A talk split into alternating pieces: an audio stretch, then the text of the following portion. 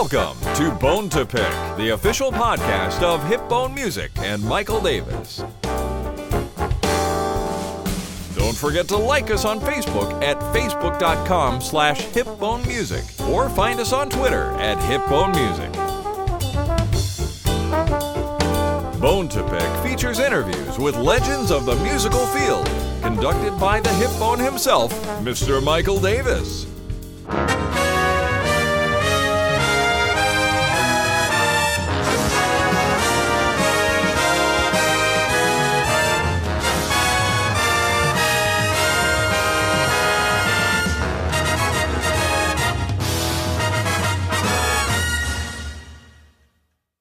Hi everybody, welcome to Bone to Pick. I am Michael Davis and we are coming to you today from beautiful sunny Los Angeles, California. And I am thrilled and honored to have the opportunity to interview one of the great trumpet players of all time. He's certainly one of the most respected players here in Los Angeles and one of the most recorded trumpet players, the great Gary Grant. He has played on hundreds and hundreds of motion picture soundtracks, television credits, uh, just to name a few. Goodfellas, Forrest Gump, Austin Powers, Men in Black, The Simpsons, the Academy Awards.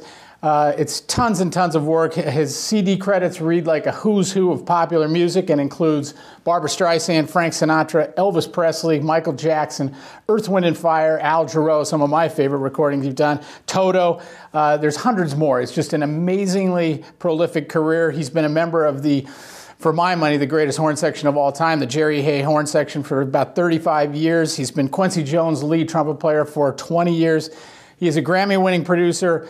Uh, he has two C Ds out as a solo artist. He's one of the greatest spirits uh, I have ever run across. He is a true, uh, passionate musician and, and just done amazing work. So, Gary, thank you so much for taking time out of your exceptionally busy schedule to uh, sit down and talk to us today.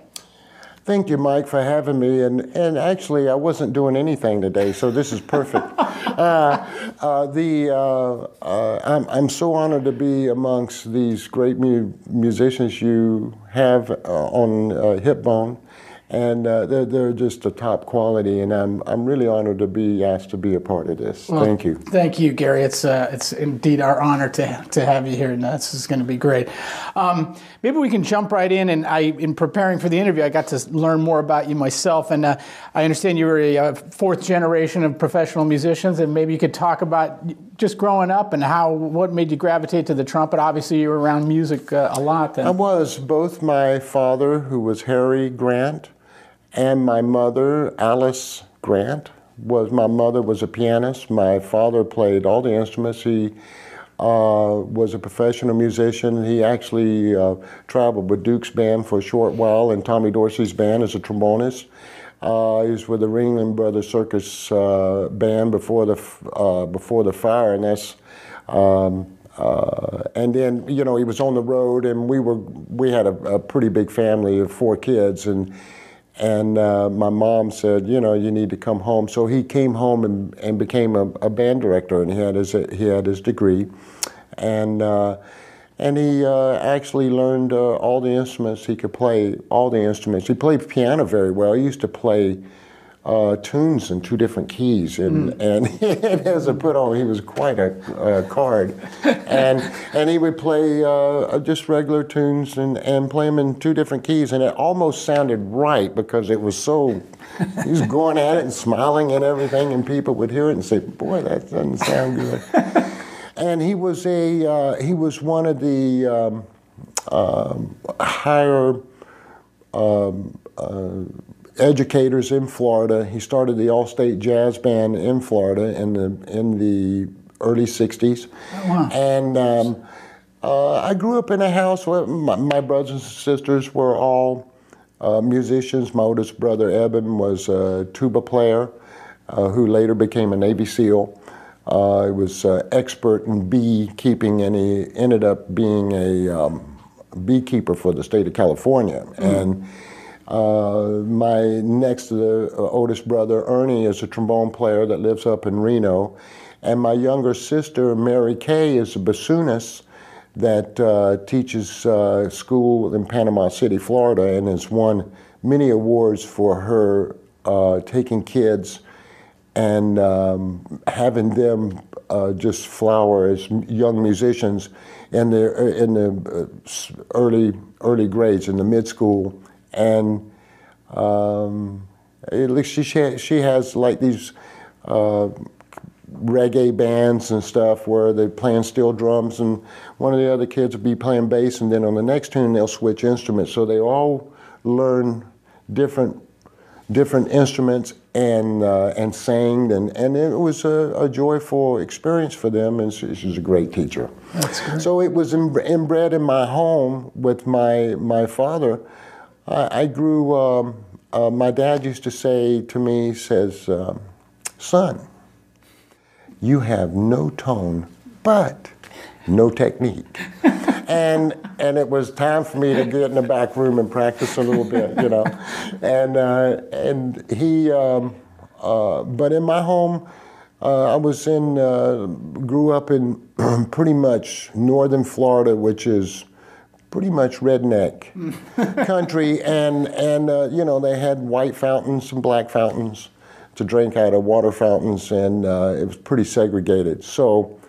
Uh, The uh, but in my home I had Louis Armstrong and and uh, and and, and uh, Clifford Brown, mm-hmm. Dizzy Gillespie, Duke mm-hmm. Ellington's band, and and, um, and you know, my folks told me that um, it didn't matter the color, it, it, you know the, it, that uh, it was the the the black musicians were the innovators of jazz and stuff. So I grew up with that in, in my. in my home, and, and never had that kind of uh, a temperament toward my fellow mm-hmm. man, you know, my fellow mm-hmm. people. So it was a good, good experience growing in my, uh, growing up in my house. My dad was revered as one of the best band directors in Florida, and he helped thousands and thousands of kids. I still get uh, letters from, uh, from people that he influenced and gave them directions in their lives. Whereas a young uh, kid that was going through troubled whatever in their home or in their experiences at school or whatever, he gave them purpose in music. And uh, that's the beautiful part about the arts, isn't it? It certainly is, no if question. You, if you go into the, and, and start uh, being introverted and practicing and, and producing beautiful sounds, it, there's a payoff, mm-hmm. you know? Indeed, yeah. Well, it's e easy to see where you got your spirit then, and you have a you know such passion for music, and, and like your dad, you've inspired hundreds of us. So uh, it's it's great that you're carrying that on. Thank you. Um, let's talk about North Texas State a little bit. I think that's the first time when I was in high school, I would always go to Tower Records in San Jose and look at the North Texas Lab Band. And I remember seeing your name as lead trumpet. I think it was Lab sixty-seven, sixty-eight, sixty-eight, something yeah. like that. And uh, I remember also looking, at that time I was, became aware of you as a professional, and, and, and I started seeing some other names like Tom Malone and Lou Marini who I would see. So what was your experience like? And, and in particular, I mean, that's one of the legendary jazz programs of all time, of course, and it's still an amazing uh, program today. But what was your experience like being around all those other great young players at that point in your life? It was, it was exciting. It was extremely exciting. Let me back up just a little bit to when I left my home in yeah. Florida. I had an opportunity to go to some colleges on scholarship, on musical scholarships, but I didn't want to be a burden anymore to my, my folks. They were both teachers. Uh, we never missed a meal, but we didn't, uh, we didn't eat lobster, I can tell you that. and and uh, so I... joined the Navy, both my brother and I did, and I served for four years. Oh, okay. And I did two tours of duty in Vietnam and the Gulf of Tonkin on an aircraft carrier. I was part of the band. And uh, I, I uh, sort of had an awakening that if I wanted to uh, be a, a professional musician, I need to get busy. And and um, and in every aspect, and I did do that. I practiced six, seven hours a day. I was able to do that in the service. Um, I had my whatever, praise the Lord and pass the ammunition jobs, and and then I would uh, uh, hit that back room and, and work out with the Recon Marines and run and try to do everything physically I could to uh, deal with the air and and move the air and have plenty of it and mm-hmm. all that stuff. And I searched out, um, I was at the um, uh, down based down in San Diego, and I searched out Bud Brisbois. I heard him play uh, blues with a touch of elegance. He played Flamingo with the uh, Ozzy Matthews' big band, and I went, "Wow, man! Listen to him, man! He's just beautiful." And uh, I did find his number, and he, I did call him up, and went up to, uh, I didn't have a car at that time, I took a bus. It took me ten hours from San Diego, because I didn't know the bus system, so I would leave the day before and stay up all night in a restaurant, because I couldn't afford a room, and just wait for my lesson. You know, I just just thinking, man, this is going to be great, man, I don't care, you know. And uh, and Bud would uh, pick me up the next day and say, when did you get in? I said, oh, about eight o'clock last night. And he says, He says, well, what did you? I said, I just stayed up waiting for the lesson. And he, I think that was um, uh, one of the reasons why he kept me as a student, because he knew I really wanted it. Clearly, you know? Wow. So I studied with Bud for a couple of years, and Bud, one of the things Bud would uh, give me uh, to do was, not, he had a book uh, that was uh, exceptional, exceptional uh, book uh, for the, the whole register, the trumpet and the upper register. Uh, he could do amazing things um, to Triple C. It, it was, he was, uh, you know, and he was, um, but, he, but he gave me a book called World Statesman, which was a Dizzy Gillespie book.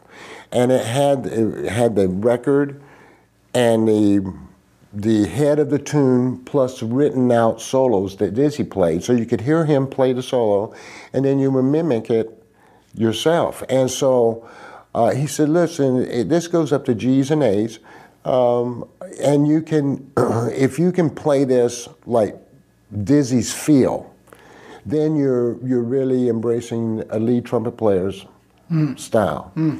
And so I thought that was a, a good basis for Um, uh, studying any anything with the, uh, being a lead trumpet player uh, is is being a jazz player. The the best lead players that I've ever played with are all jazz players, very good jazz players, and they just got that thing, and they understand the time, and they they and the they put the put the slant on it. That's just a natural feel. So when I heard, when I did that, I I. Um, was getting out of the Navy. I got out earlier, and that's when I went to North Texas. And I, okay. They didn't know I was coming in. They had a, they had, they, they knew from the year before, or the summer before, who was the trumpet player was there. They had ten bands, and so I, I threw a, a, a wire in the spokes, and and everybody had to move down, and I got the, I auditioned and got the first trumpet um, um, in the one o'clock band there, and it was. I called my folks. I was so excited to be playing with them. That's where I met Tom Bones Malone. Mm-hmm. He was my roommate at North Texas, and uh, uh, what a great guy! Yeah, absolutely. And what a great musician! Yeah. And every aspect of uh, my relationship with Tom still carries over forty-five, forty, fifty years later today, and. Uh, There was a very good, very good player. Lou, Lou Marini was in the band, and so I, I met all these great young players, and, and there were some okay ones in the service, but at North Texas, or any of the schools like Berkeley, Ohio State had a good program, Indiana had a terrific program, uh, schools around the country, but North Texas was the big band center, and not only that, the road bands would pick from that, and that's where I was heading. I knew I needed to get out on the road. Mm-hmm. So that's why I went there, and uh, it was a great experience. Yeah. Well, thanks for sharing all that about the Navy experience as well, and then your experience with Bud. That's uh, great stuff to hear, and uh, amazing to see that dedication and determination, and you at that young age. You, you had it. You have to do that one time or another, and you have to sort of hang with it. Uh, throughout your life, because uh, uh, any brass instrument, uh, as you well know, uh, you, you just got to stay with it and apply yourself, because you're talking about muscles, and if you don't use it, you lose it. Yeah, so. Well, well said. Well, leading into uh, referencing the big bands, you, you joined Woody Herman following um, uh, North Texas. Maybe you could take us through that period, and also, I think, did that lead you to Hawaii? I know uh, shortly thereafter you also went to Hawaii and spent some time there. I did. Um, I was uh, when, when I left North Texas and went out with uh, Bob Crosby and the Bobcats, and I was with them for about a month, and then from there I joined the Billy Maxted and his Manhattan Jazz Band, and that was two trumpets, clarinet, and trombone, and um, that was really authentic Dixieland, which was a great experience to do. Uh, we were at the Covington Covington Inn in Indianapolis. Uh, one morning, and uh, we did a late hang that evening, and at six in the morning we looked across the street, which was the club, and it was bellowing smoke out of it.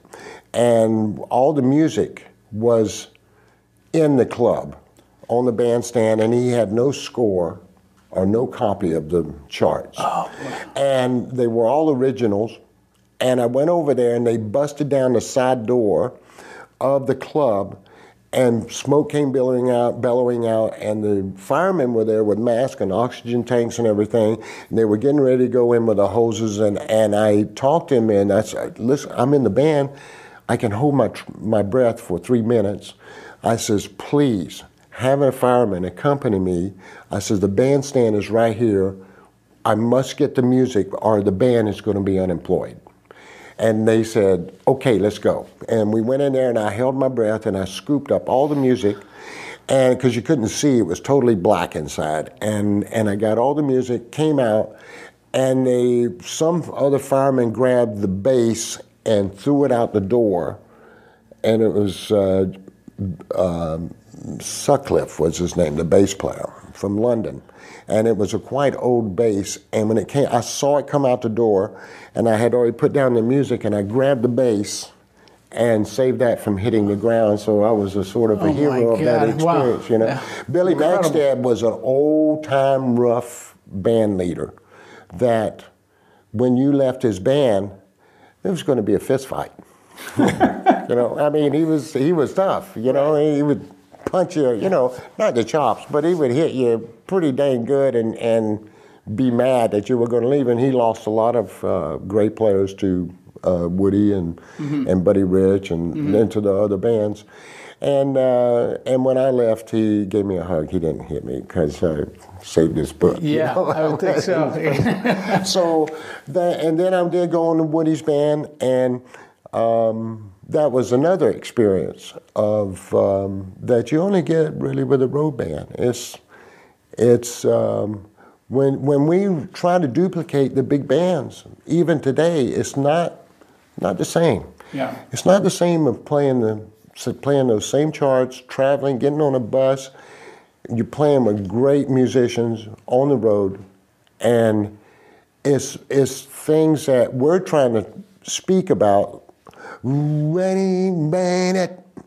Putting it down there, when those bands just did that. Mm-hmm. And you would hear that and you say, yeah, that's the, that, the feel is the last thing you learn. Mm-hmm. And that's the uh, challenge for younger musicians, that they don't have that experience to go out and get that. They get it in the colleges. It's not the same. Mm-hmm. It's not the same as being, being paid to play and being out on the, on the road. And it's a shame, um, but that's the changing times. Mm-hmm. Indeed. I couldn't agree more. I know for me, coming out of school and then getting uh, to spend two years on Buddy Rich's band, I felt like, like it was just like a graduate program in itself. I mean, it was just like a finishing school, like you're really applying stuff that you'd learned, and then you're learn just like you said, I mean, being on the bus, and then you, it doesn't matter whether you feel like playing or not. Get up there and play. You're, you're a professional now, and you learn that work ethic and, and And of course, what you said musically, the the the, the feel factor becomes so much more important. You know? When I was with Woody's band, eight out of the sixteen in the band were junkies, and I remember Nat Pavone, who, of course, most of them are dead, were uh, was such a wonderful player. I mean, he had a thing that would, because he played lead with Maynard. He was, he. Uh, uh, uh, had a long, he, he's already well seasoned, and you know, it, it, with the with the heroin and him falling asleep a lot and just on the bandstand, it was like learning to deal with that with a person. But when he picked up his horn, it was amazing.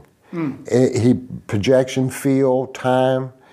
And so, you know, we have these preconceived ideas about people that have a certain um, monkey on their back or problems in life.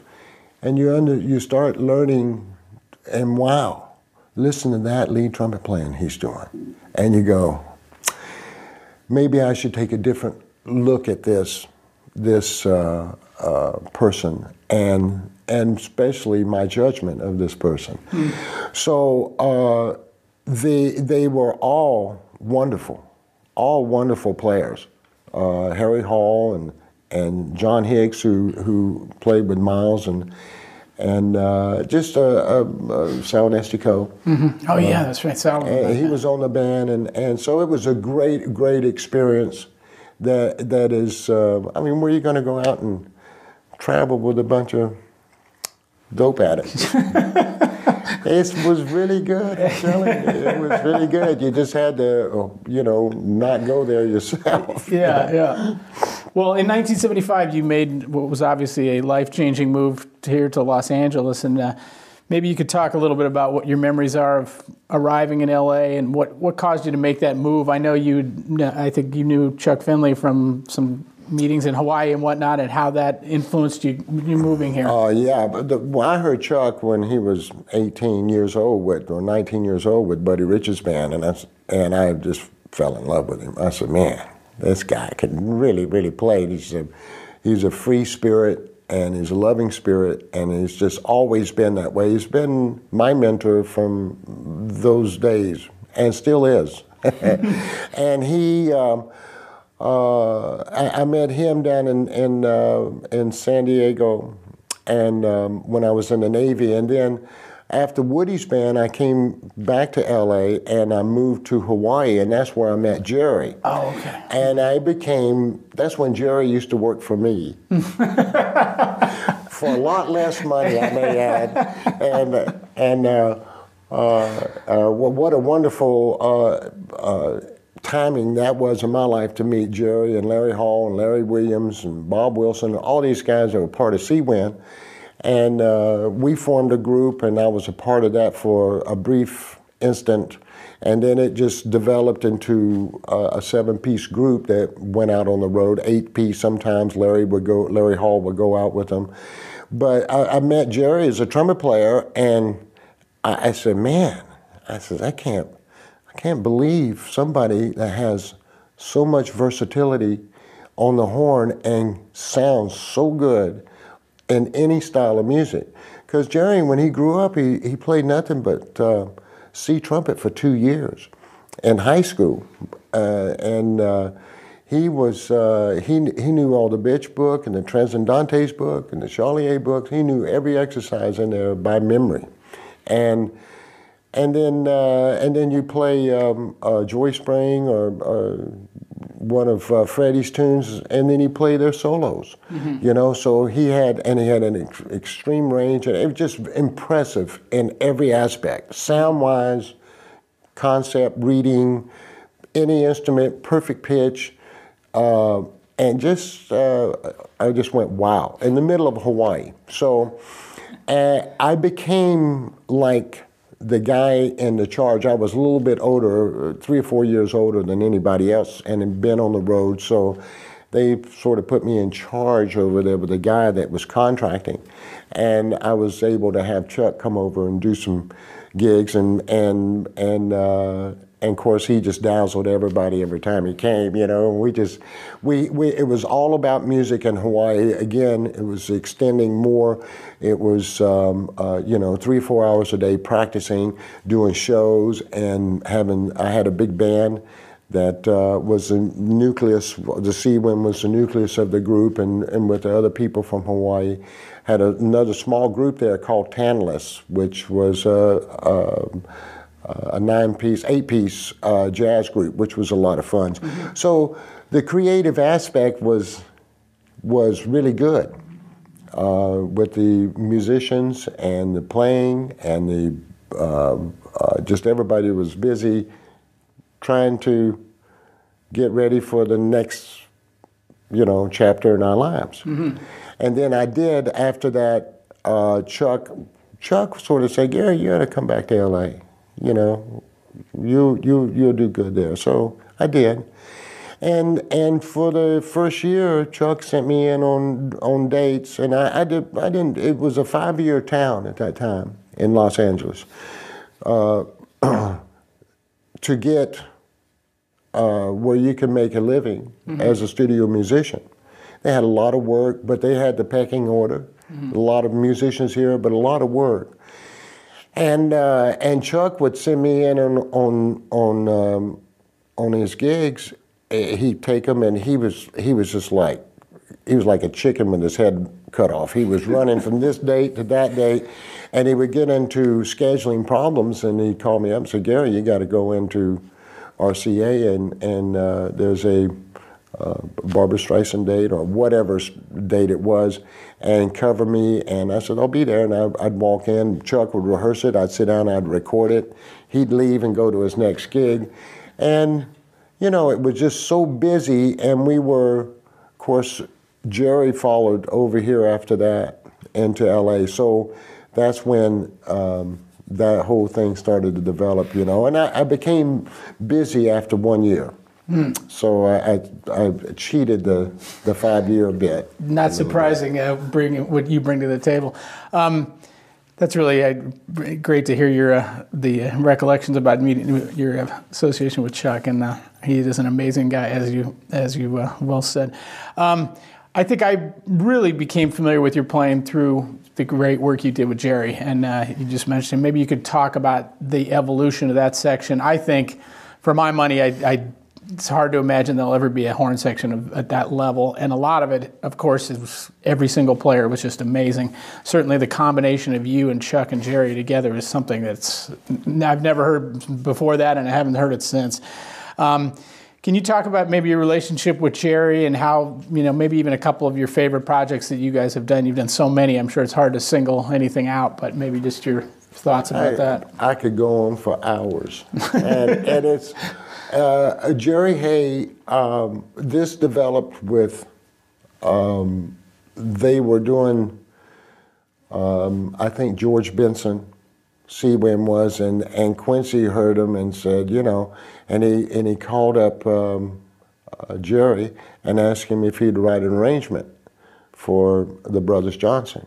I think there was even something before that. We did the Jackson Five before Michael went out on his own. And uh, we did the Brothers Johnson. We went in and we played that. And we played this one tune that the the vamp was ridiculously long. It was longer than the tune. And that those days were taped. There was no cut and paste. It was all, every note was being played. And we played this vamp, and it went up to double C's, and, and we never stopped. And we never stopped on the, that, and then we double tracked it and did the same thing again. And Jerry would do some different voicings on the double track, which made it sound good independently, yet complement the double track. The thing about those times is that uh, th there was always a budget. So musicians always get the least amount of money. Uh, it, it's been that way. It's that way in the arts. So we had to, f Jerry figured a way of not only helping the The, the tunes, it just wasn't pop. It was McCoy Tyner, it was Maynard, it was a lot of different uh, musicians, that uh, artists that, uh, uh, George Duke and, and stuff. And, and he found a way with, uh, we did five horns originally.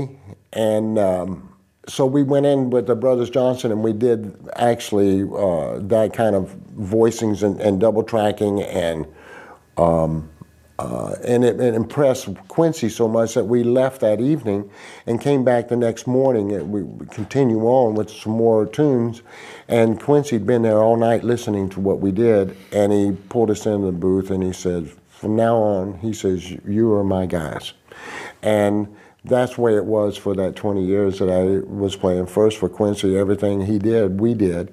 And Jerry became his sort of right-hand man and very good friend. They're, they are uh, musical uh, geniuses, both of them.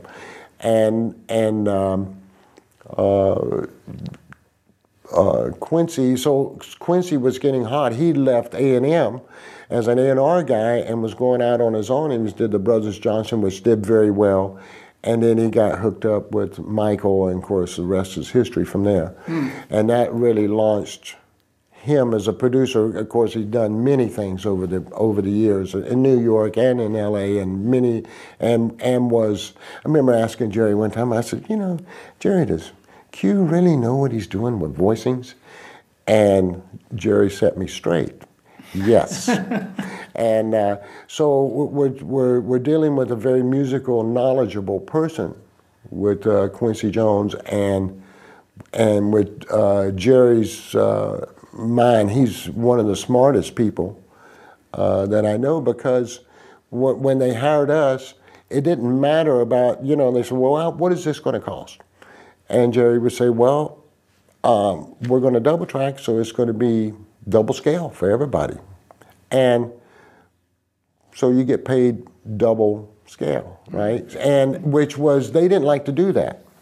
And... Uh, if they could get away with it, but they wanted us because we were making the hits, and there was never any problem about it, and it was a way to get around, well, this, these guys are really worth double scale, and, and it was a way for us to make good money, play great music, and the organization of it all was phenomenal. Mm. Jerry Hey is, is uh, if you haven't ever worked with him, which most people haven't, it's a joy.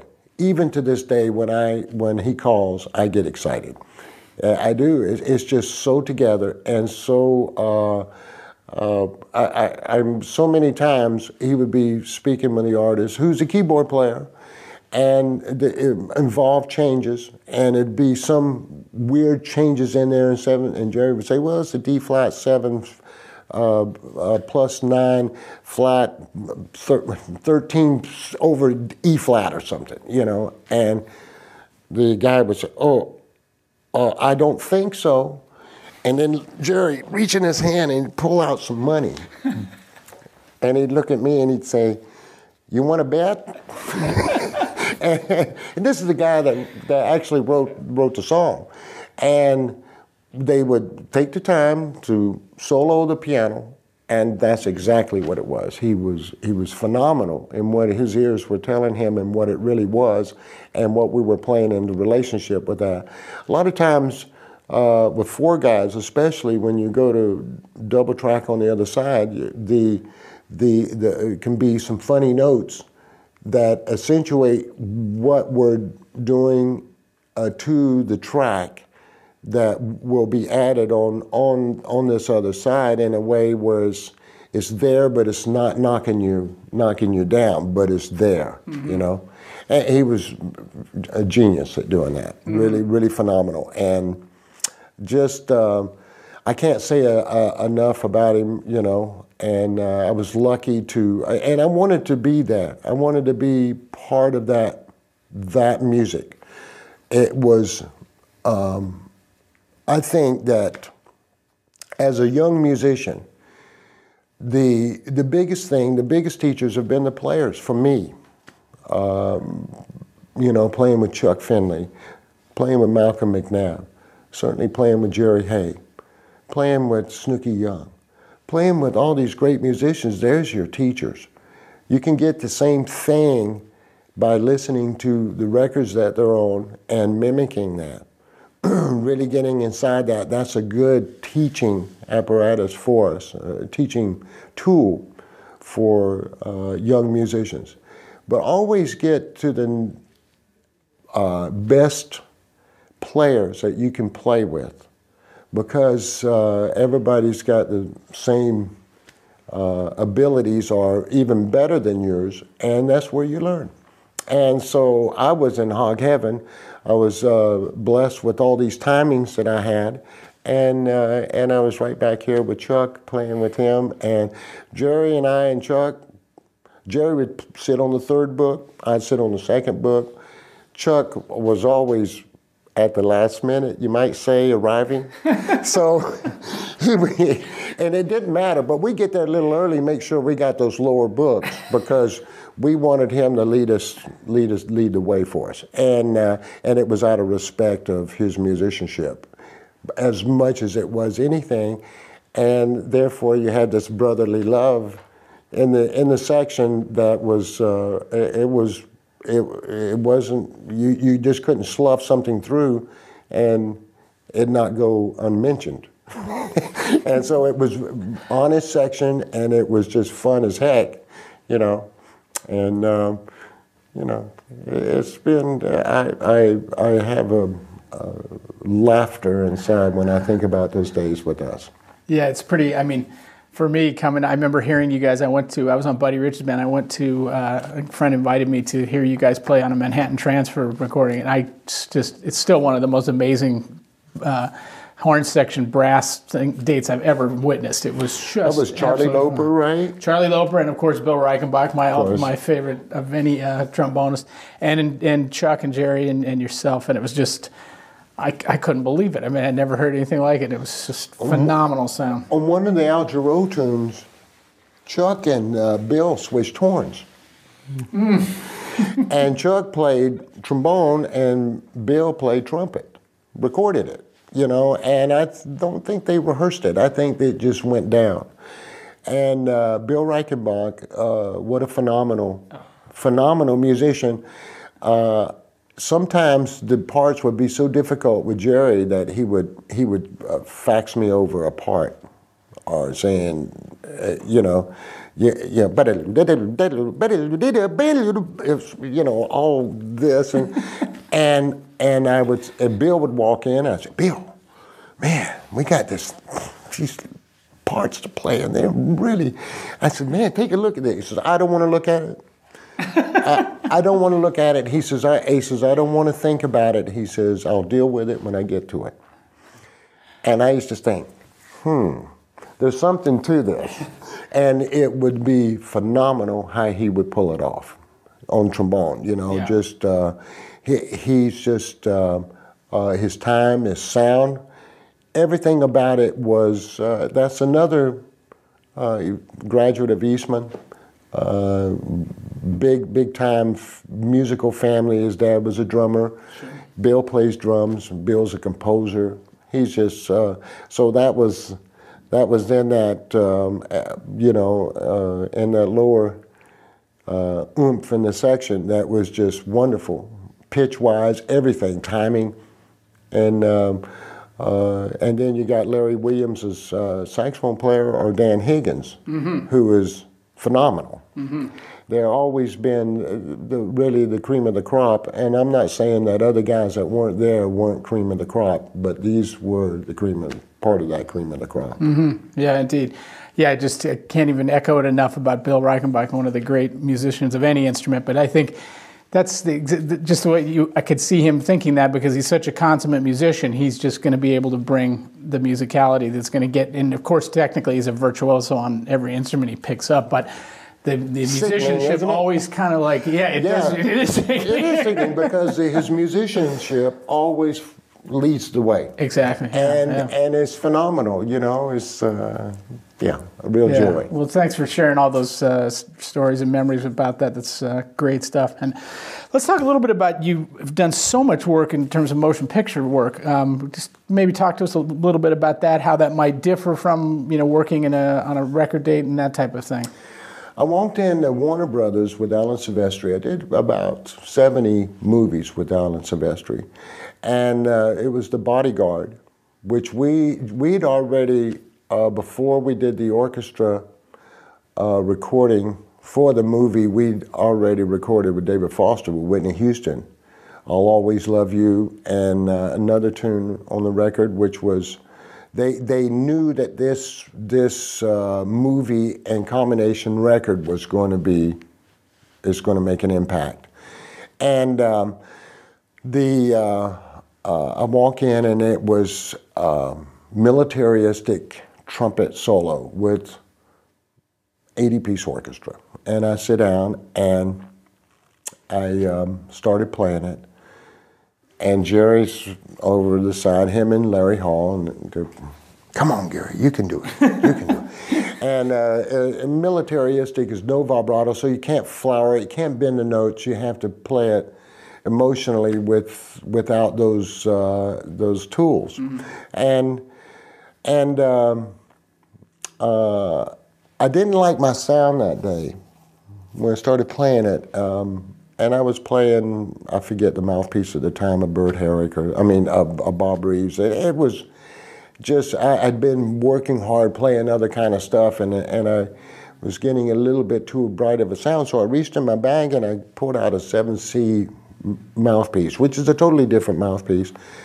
And, uh, and I said, you know, Warren Looning, who was a wonderful trumpet player, he's another one of those phenomenal trumpet players, that grew up in Los Angeles. It was a jazz player and one of my favorite lead players. He played a seven C, and I said, shoot, I should play a seven C too. So I took out, put it in, and that's what I recorded that theme on, was a seven C mouthpiece that I never played before. And I thought that was interesting. It's, it's sort of a tricking yourself um, at the moment to, you have a new equipment. And you know how you pick up a horn and you sound great right away? Right. And you, you always say, well, give yourself a week, you know, and then you can really have an opinion. Well, I sort of did that on this theme, you know, and uh, and it worked out great. Um, the, the, the movie uh, did great. I remember getting the check from Talent Residuals. Once you do a movie, and I got paid well for the movie, I did. But once you do the movie and it goes through a record, there's a union fee of uh, that a certain amount of money that you get. And they took that cut from the theme of The Bodyguard and they put it on the record. It was eleventh cut, and it says Theme of the Bodyguard by Alan Silvestri, trumpet solo, Gary Grant. And I'm looking at the record, it was a record, and uh, at that time they'd sold eighteen million copies. And I still hadn't gotten paid for the record yet, and I finally get the check, and it was for two hundred ninety dollars. And I'm sharing with my wife, you know, I said, you know, something's not right. So there's eighteen million records, fifteen dollars a record or twelve dollars a record, whatever it was there. And I'm getting two hundred ninety dollars, and I'm on the record as a soloist, so in a cut, and my check is two hundred ninety dollars. And the phone rings. It went down just like this. I answered the phone. It was Talent Residuals. May I speak to Mister Grant? I said, Talent Residuals, great. This is, we messed up on your check. And I went, yes. They says, we overpaid you. Would you send half of it back? So I went, bye, you know. And uh, it was uh, it, it's sort of like everything's not always glamorous, you know, for the musicians. And I, I'm sure I could have done some kind of legal uh, uh, pursuit of uh, more money on that. But I don't believe in lawsuits in the first place, uh, for the most part. And uh, uh, I don't have any judgment against people that do use them for the right reasons. But I'm certainly not going to do that because I have an agreement with the union, and that's the way it worked out. So it was no big thing, but it's sort of a, a wake-up call that, that, and the record went on to sell thirty-eight million copies. So uh, they made a uh, billion dollars off of it, and I made two hundred ninety dollars, you know. So yeah, that's one of my. Yeah, that's know. some uh, that's some insight, if there ever was uh, insight. Wow. Well, it, it goes to show you. I mean, of course, from our perspective, we love hearing you on that, and it impacts so many musicians, you know. And, and unfortunately, it doesn't always uh, extend to a financial uh, impact to yourself, but. Uh, But uh, it's a good, good story in a certain uh, kind of way. You know, let's shift gears a little bit and talk about your career as a producer. You've uh, doing incredibly well, doing some great projects. Uh, Malcolm McNabb was just here, and he, of course, you produced uh, his records, and he just calls you a genius. He said it's amazing, and on top of that, is there's no, you just keep going. He's, he was talking about one session you guys did at his studio, and he said, I got to go to bed. I got to get up in the morning. And sure enough, he gets up, and you'd been working all night, and you're still there. To, yeah, it, things had to be done. You know, and but uh, I, I'm sorry to yeah. interrupt you, but and you won a Grammy last year for your work uh, with Arturo Sandoval, which I is did. obviously well deserved. But maybe just talk to us a little bit about how you got into production. I know you're also a computer whiz. A lot of people have said you have incredible knowledge as far as Pro Tools and all that, uh, which is not surprising, and also obviously great skills to have. And I think I think Bill Reichenbach, the great Bill Reichenbach, said it best. He said, you know, Gary is passionate. He's a friend of music. He just cares so much about music. And I think all the great producers, you know, however you look at uh, Quincy Jones, of course, and uh, uh, all of them, they care about music, and they care about what what everything Absolutely. sounds like. So, but anyway, I, I'm talking too much. Do you t tell us a little bit about how you got into producing, and and and what gives you that passion to work? Well, I was way. always interested in it, and uh, of course, in the you know in the seventies and eighties, if you wanted to buy a machine, you know. Uh, if it had Dolby on it, it was eighty grand. If you wanted to get a just a uh, uh, a board, uh, you know, you're talking one hundred twenty grand. Uh, and this is, was cheap uh, equipment. It wasn't really the best, you know. Mm-hmm. And um, so, um, but I was always interested in doing that, and uh, I have pretty good people skill. And um, and I have pretty good ears of being able to access what what it is is to to pull out the magic at that point, you know, and how to do it without offending somebody and having them walk out of the room. Um, uh, Jeff Becerra set his drums on fire one day at Capitol. You know, of course they were they were absurd with it, you know. Uh, They have, uh, you know, as, uh, it was, uh, I, I produced mostly uh, trumpet players. Uh, I have a passion for uh, the trumpeters, and and, and uh, I was lucky to um, uh, produce uh, Wayne Bergeron. Uh, I, I uh, did both of his records. We're in the middle of a third record at this mm-hmm. point. Um, and, and Wayne was one of those phenomenal young guys that came up that um, uh, had a, just, it's not just his high notes, it's his reading concept, his phrasing, his playing. And um, I was involved with Chuck Finley's Star Eyes for his, his record that uh, helped him uh, master and put that together here. He recorded that over in Europe, and it was a phenomenal, phenomenal record. Chuck played so beautiful, and it was arranged by, um, um, I'm going to say Frank, hmm. the guy in, that was over there. But anyway, uh, and and Wayne's records. I said, I said to Wayne, I says, you know, if you do your own records, I says you'll be able to go out as as a clinician, and and perform with uh, bands around the country, around the world, and and you won't be uh, waiting by your phone as a studio sausage, waiting for work, and shouldering up to that. You'll be uh, have a flexibility in your career, and you'll have all the expressiveness of uh, being a soloist, and and go out and do that. And I said, there's a way to do both of them where they're in balance.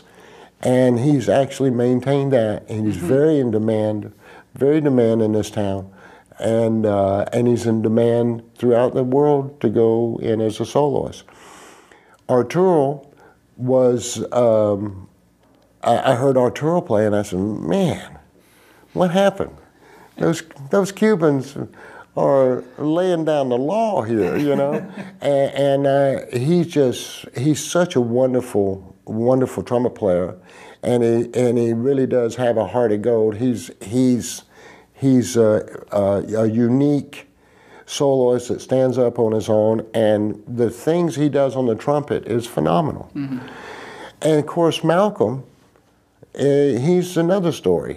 Uh, I would I would uh, do movie calls with him, and uh, The the uh, and and at the end of the day, he would have these beautiful solos to to play with cello and flute, and he was playing so lyrically and so smoothly and beautifully, and uh, and I knew he was working on that Tchaikovsky violin concerto for years. He just would putz with it, and and and he and he could play it. And so one day I says, you know, let's let's do it. Let's do a record on that, and I'll I'll help you put all that together. And uh, and that's what we did. We went after that, and um, the uh, uh, the records uh, with Arturo. You know, Arturo's a, a, a true jazz player. When he plays something, he's got the horn in the case. he's he's walking out the door because that's the real deal. And uh, sometimes. Uh, I will say, he says I'm I'm his, uh, I'm the toughest guy he's ever worked with because, uh, but I do we, we do listen and and we can fix things, especially in the technology today. A lot of things we don't have to. Most we don't have to. Some things you you you want to you can do that, so why not? And and uh, Arturo uh, will do that, and and no problem. And it's always he's. He he really takes uh, what I say uh, as as as a valid reason to look at it and listen to it and, and make sure that it's. I always leave the choice up to the artist, mm-hmm. but I point out what what it is that I'm hearing and do they want to do anything about it. And usually, most of the time, ninety-nine percent of the time, they do, and because you want to keep. You don't want to mold somebody, especially at this level. You want to capture mm. what they do, creativity, and uh, and their creative uh, aspect. And I think that's important as a producer. Uh, I've uh, uh, this tango record that I won a, a Grammy for last year, uh, co-producing it with Arturo. Um, the uh, I've never made a lot of money producing. Uh, uh, it's it's been it's it's a passion of mine to be able to to work with these uh, these trumpet players, and uh, and I hope to be producing Sergei Nikiforov mm. very soon. I, he was in Phoenix playing with the Phoenix Symphony, and I went over and I, I never met him before, and I went and stayed at the same hotel, sort of like stalking, and. And and I called him up and I said I was there, I was coming, and and uh, the first thing I did I says, uh, "Are you hungry?" And he says, "Yeah, I'm a little hungry." I said, "Let's go." And I found out the best place and went and took him and gave him the dinner and went over and and uh, at the hall and and sat in his dressing room while he warmed up and went out and did the Mendelssohn and played a flawless, beautiful concert. Then after that, he came back and he practiced another hour, and I just sat in there minding my own business and minding Sergei's too, and and it was just. Uh, uh, and then I invited him. Uh, he had a uh, he had a week off, and he was going to go get on a new uh, luxury liner and all out of the Bahamas with the uh, London um, uh, Chamber Orchestra, which is considered one of the best in the world, with uh, with. Uh, Bell and and all these marvelous soloists, and he had a week off, and I said, "Why don't you come and stay with me in L A? Let me introduce you to the the uh, musical community here." And he did. He came over, and I I, I just um, um, uh, just love him to pieces, man. He's a, a gentle soul, and he's such a good trumpet player. Um, I had, I told him when he walked into my house, I says, "Man, you can play it anytime you want to." I, I didn't even want to play around him. I swear I didn't, because he was just, he doesn't do a routine. He, his routine is his repertoire. So, you know, and I'm practicing exercises and stuff like that, and I asked him, "Well, what kind of routine do you do?" And he says, I, I don't. He says, "My repertoire is my routine." And that was another eye opener, because uh, but it's it's it's not like just get up and just start playing.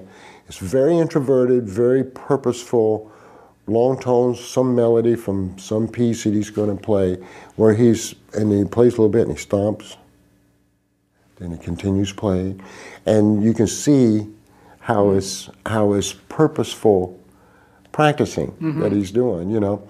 So he's, uh, I've already spoke with him, and he wants me to do it, so I, hopefully I'm going to do that in the future. That's awesome. That'll be another match made in heaven. I mean, everybody you, I know I speaking to uh, uh, Wayne and, uh, and Malcolm, they just echo the same sentiments that uh, you get the best out of them, and uh, that's, that's a real... That's a separate level of uh, talent and skill. Then, uh, then, and then, of course, you bring the incredible musicianship. So it's a great, uh, a great package. Um, let's talk a little bit about your solo C Ds. You have two solo C Ds out, and I do. And I love this cover, which you were kind enough to bring. And uh, I don't know if you can zoom in on that, Tim, and uh, get that, but. Maybe I know I know the focus is the music on it, but this is such a cool cover. Maybe you could tell us how you actually got this uh, photo. Yeah, uh, since we deal with breath, I was, uh, the name of the record is Don't Hold Your Breath. Of course, with a brass instrument, you can't. And uh, I first saw Ollie Mitchell do a shot down in his pool. He had a picture of him playing down in the bottom of his pool with his trumpet. And I said, man, that's, that's pretty unique. So I went, I have a timeshare down in Cancun. And I went out onto a dive boat. I'm a, a, I've dove all over the world as a scuba diver. I really enjoy that. The uh, just getting underneath the ocean and swimming with nature and fish and stuff. And, and I stay off the reefs. I know I'm an advanced scuba diver. I respect the ocean. Uh, I love sh swimming with sharks. Uh, the the you know you become with. With the ocean, they they they know who you are, and they feel your vibes. And uh, of course, I've never swam with a great white. Find out what I'm made of if you do that. Uh, but uh, uh, I'm not fearful of those things. And and I and I I thought, man, wouldn't it be nice to get a, a cover of me playing down, actually playing down in the ocean? So I hired this underwater photographer. photographer, and I went down underwater about uh, thirty-five, forty feet, maybe thirty feet, something like that. And I had, I had him give me my Bach Strad, brand new Bach, and I went down and got on the bottom and took my mask off, put on my shades, tanked up, let it go. So you got the bubbles coming out the bell, you know, and everything. And there was...